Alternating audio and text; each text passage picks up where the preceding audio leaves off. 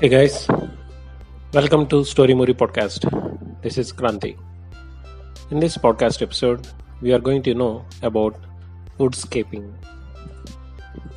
Foodscaping is a modern term for the practice of integrating edible plants into ornamental landscapes.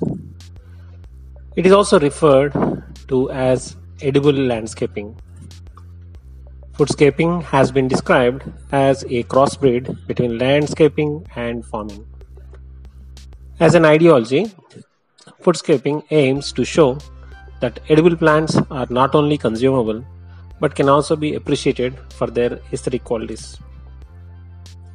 Foodscaping incorporates edible plants as a major element of a pre existing landscaping space. The designs can incorporate various kinds of vegetables, fruit trees, berry bushes, edible flowers, and herbs, along with purely ornamental species. The foodscaping design strategy has many benefits, including increasing food security, improving the growing of nutritious food, and promoting sustainable living.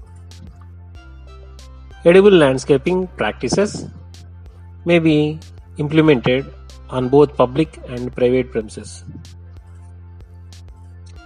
The practice of foodscaping is believed to have gained popularity in the 21st century for a number of reasons.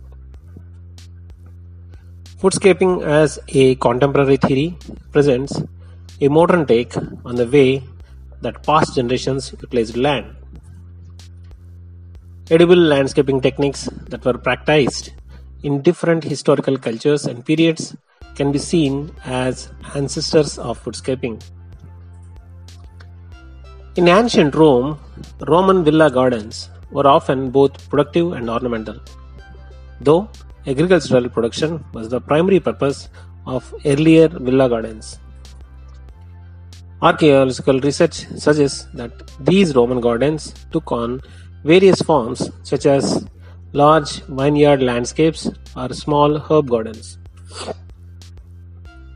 Kitchen gardens, vineyards, and orchards played an important role in the lives of ancient Romans, whose diets were largely based on fruits and vegetables.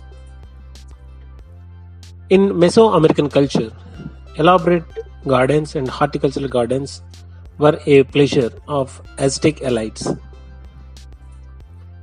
According to historical letters written by Aztec nobles, impressive gardens often included bright flower beds, fruit trees, herbs, and sweet smelling flowers.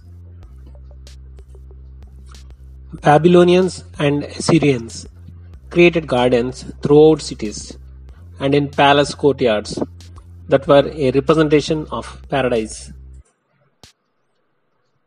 Archaeological evidence suggests that in roughly 1000 BC, Assyrian kings developed a naturalistic landscape style in which streams of water ran through gardens that grew plants such as junipers, almonds, dates, rosewood, quince, fir, pomegranate, and oak.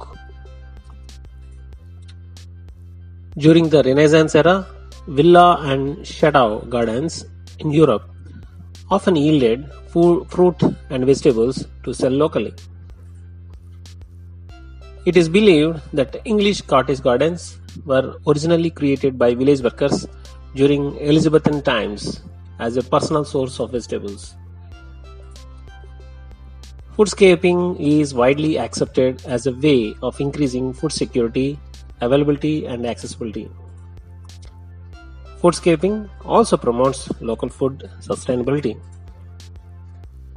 A common motivation behind foodscaping is the desire to grow, cook, and consume foods of high nutritious content.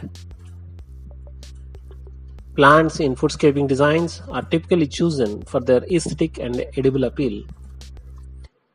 Edible landscapes generally consist of a combination of annual and perennial plants.